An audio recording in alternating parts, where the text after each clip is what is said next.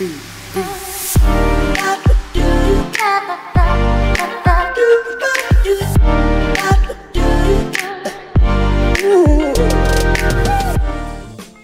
aí, gente, tudo bem com vocês? Ah, nesse tema que estamos tratando aqui nesse podcast sobre feridas, eu hoje quero abordar um tema que fala sobre escolhas tolas. Essa é a pergunta do tema. Que escolhas tolas tornaram a sua vida mais difícil? Eu vou usar aqui o exemplo de uma experiência que eu tive uma, uma vez com um jovem. Esse pobre rapaz chegou para mim assim bem impressionado naquilo que parecia uma avalanche em sua vida em apenas alguns meses.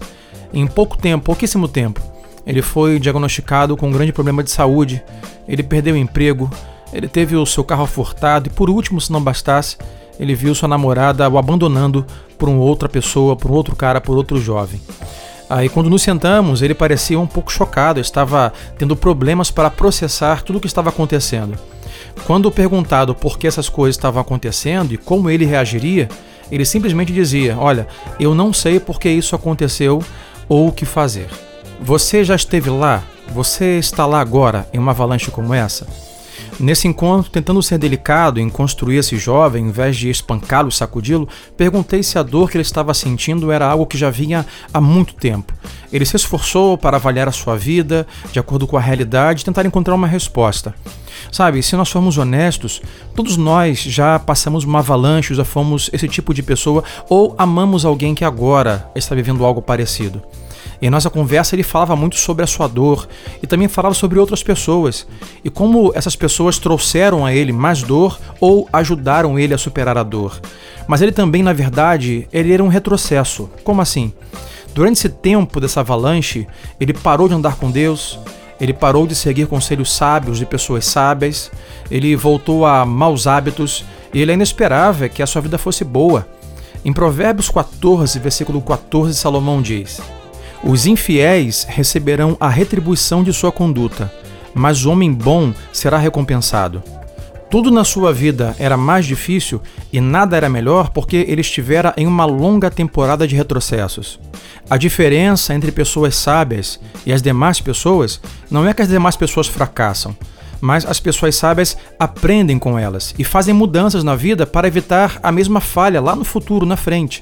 Por isso que em Provérbios 23, 23, Salomão diz assim: Compre a verdade e não abra mão dela, nem tampouco da sabedoria, da disciplina e do discernimento. Você percebeu o que Salomão diz? A importância de você comprar e não abrir mão de três coisas: a verdade, a sabedoria e a disciplina. Bom, a verdade é como nós encontramos a realidade. A sabedoria é como nós devemos responder a essa realidade. E a disciplina é a tomada habitual de atitudes, de escolhas sábias. E tudo isso leva a um bom julgamento. Esse jovem ignorou duas verdades básicas, verdades essas que todos nós, em graus ou momentos variados, podemos também ignorar. Em primeiro lugar, ele negligenciou o princípio de semear e colher que a Bíblia menciona frequentemente. Se não plantarmos hoje, teremos nada para colher no futuro. Um agricultor pode comer bem todos os anos, depois tirar um ano e morrer de fome.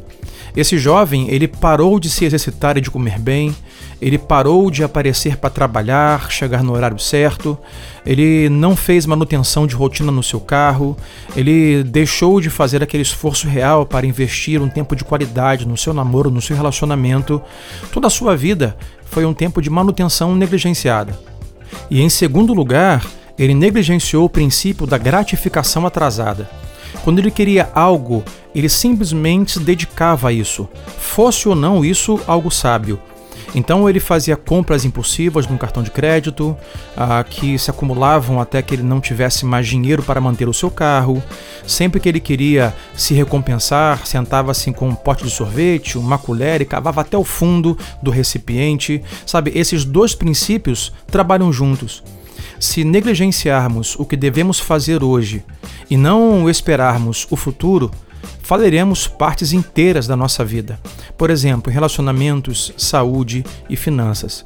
Ao sentir a dor, é útil perguntar: que escolhas tolas eu fiz que tornaram minha vida mais difícil?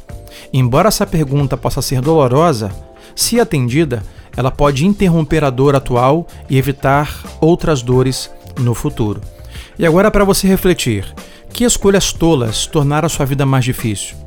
E o que exatamente você precisa fazer para mudar isso no presente e certamente no futuro? Que Deus abençoe sua vida. Compartilhe essa palavra com alguém que precisa. Te espero aqui no próximo episódio. Em nome de Jesus, um abraço.